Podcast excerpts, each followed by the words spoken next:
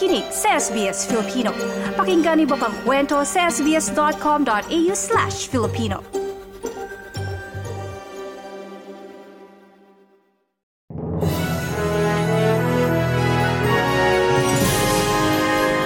Inatasan ni Pangulong Bongbong Marcos ang Department of Foreign Affairs sa DFA at ang ibang ahensya ng pamahalaan na tiyaking ligtas sa mga tripulanteng Pilipino na kabilang sa na-hijack sa barko sa Red Sea.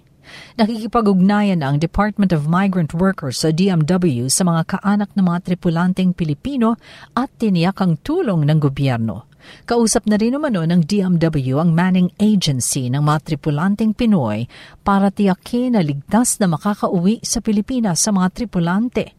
Labimpito sa mga na-hijack ay mga Pilipino kasama iba't ibang mga dayuhan. So, babahala tayo dito. This is not the first time na may na-hostage ganyan. Sinabi ng mga humuli na wala silang sasaktan na foreign tripulante.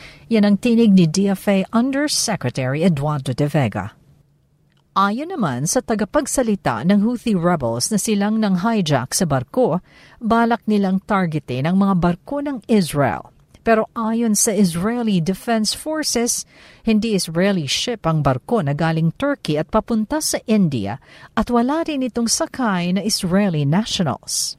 Sa ibang balita, Tinalakay ang usapin ng agawan ng teritoryo sa South China Sea, partikular ang iringan ng Pilipinas sa China sa West Philippine Sea sa nagpapatuloy na 31st Annual Asia-Pacific Parliamentary Forum. Mahigit tatlong daang delegado mula sa iba't ibang bansa kabilang ang Pilipinas at Australia ang dumadalo sa forum na ginaganap sa Pilipinas. Sa forum, naghain ang resolusyon ng Pilipinas para sa epektibong pagpapatupad ng Declaration of the Conduct of Parties in the South China Sea na naaayon sa international law, partikular sa 1982 United Nations Convention on the Law of the Sea o UNCLOS. Tiniyak ni Senate President Juan Miguel Zubiri na isusulong ang usapin sa pamamagitan ng diplomasya lalo't nasa pulong ang mga delegado ng China. Pag-uusapan din sa forum ang climate change, transnational crimes at universal health care. Ayon naman kay House Speaker Ferdinand Martin Romualdez, nagangampanya ang Pilipinas para sa non-permanent seat sa United Nations Security Council para sa term mula 2027 hanggang 2028. Sinabi ni Senate President Zubiri na may labing-anim na bansang naghayag ng suporta sa Pilipinas mula sa 27 bansa na lumalahok sa Parliamentary Forum. Tatagal ang forum hanggang bukas, araw ng Sabado. Tinapos kahapon ang joint patrol na isinagawa ng Pilipinas at Amerika sa bahagi ng pinag-aagawan ng West Philippine Sea. Sa pagtatapos ng joint endeavor, nilinaw ng Armed Forces of the Philippines o AFP na walang intensyon ng joint maritime activity na palalain ang tensyon sa rehiyon, kundi para igiit ang sovereign rights ng Pilipinas. Sinabi ni AFP spokesman Colonel Medel Aguilar na may iba pang bansa ang nais makipagkasundo sa Pilipinas para makapagsagawa ng joint exercises. Nanindigan din ng AFP na iligal ang pananatili at mga aktibidad ng China sa West Philippine Sea. Giit ni Colonel Aguilar, malinaw ang mga batas na hindi maaaring angkinin ng China ang mga features sa loob ng exclusive economic zone ng Pilipinas. Sa gitna ito ng paninindigan ni Pangulong Marcos na wala siyang isusuko kahit katiting na teritoryo ng Pilipinas sa mga dayuhan. Sa joint patrol exercises na isinagawa ng Philippine Navy at ng U.S. Indo-Pacific Command, na mataan ang ilang sasakyang pandagat at panghimpapawid ng China na bumuntot sa joint patrol. Nagsilbing eye in the sky o nagbabantay mula sa himpapawid ang P-8 Poseidon surveillance aircraft ng U.S. Navy. Mula sa taas na 10,000 talampakan, Kita sa likod ng dalawang warship ng Amerika ang barko ng Pilipinas at isang Chinese frigate na bumuntot sa mga U.S. warships. Tila tinapatan ng aircraft ng China ang surveillance aircraft ng Amerika.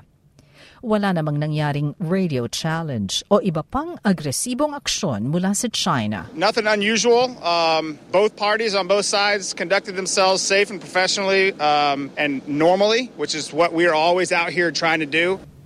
Yan ang tinig ni Lieutenant Colonel Tim Klein ng US Navy. Pinamamadali ni Pangulong Bongbong Marcos ang paghahatid ng ayuda sa mga nasalanta ng matinding pagbaha sa mga lalawigan sa Visayas na dulot ng shear line o ang pagsalubong ng mainit at malamig na hangin sa himpapawid. Iniutos ito ng Pangulo sa isinagawa niyang briefing sa Tacloban City sa Eastern Visayas hinggil sa mga pagbaha. Sa Katarman, Northern Samar dapat gagawin ang situational briefing pero hindi nakalapag doon ang eroplanong sinasakyan ng Pangulo. Sa halip, lumapag ito sa Tacloban City at doon isinagawa ang briefing sa pamamagitan ng Zoom. Iniutos ng Pangulo sa mga ahensya ng gobyerno at sa mga lokal na opisyal na tiyaking sapat ang supply ng mga food packs at tubig Ayon sa Department of Social Welfare and Development o DSWD, may isandaang libong food packs ang nakahanda para sa rehiyon. Makaaasa rin umano ng tulong pinansyal mula sa DSWD para sa mga nasirang bahay dahil sa pagbaha.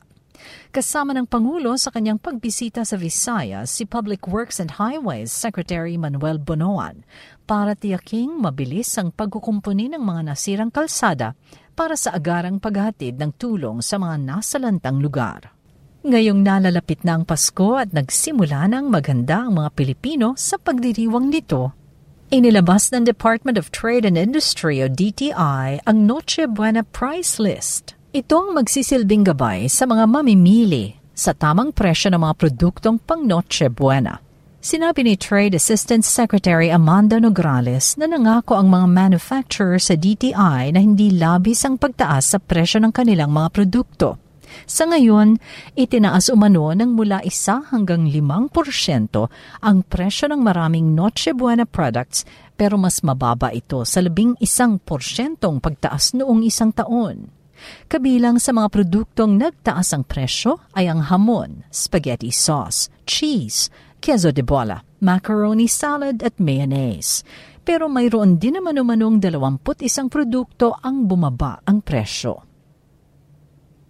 Mula sa Pilipinas para sa SBS Filipino, ako si Shirley Escalante. I-like,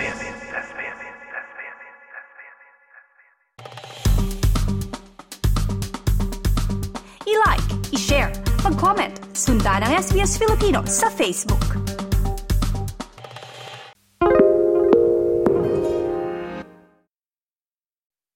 Why do people want to be at work?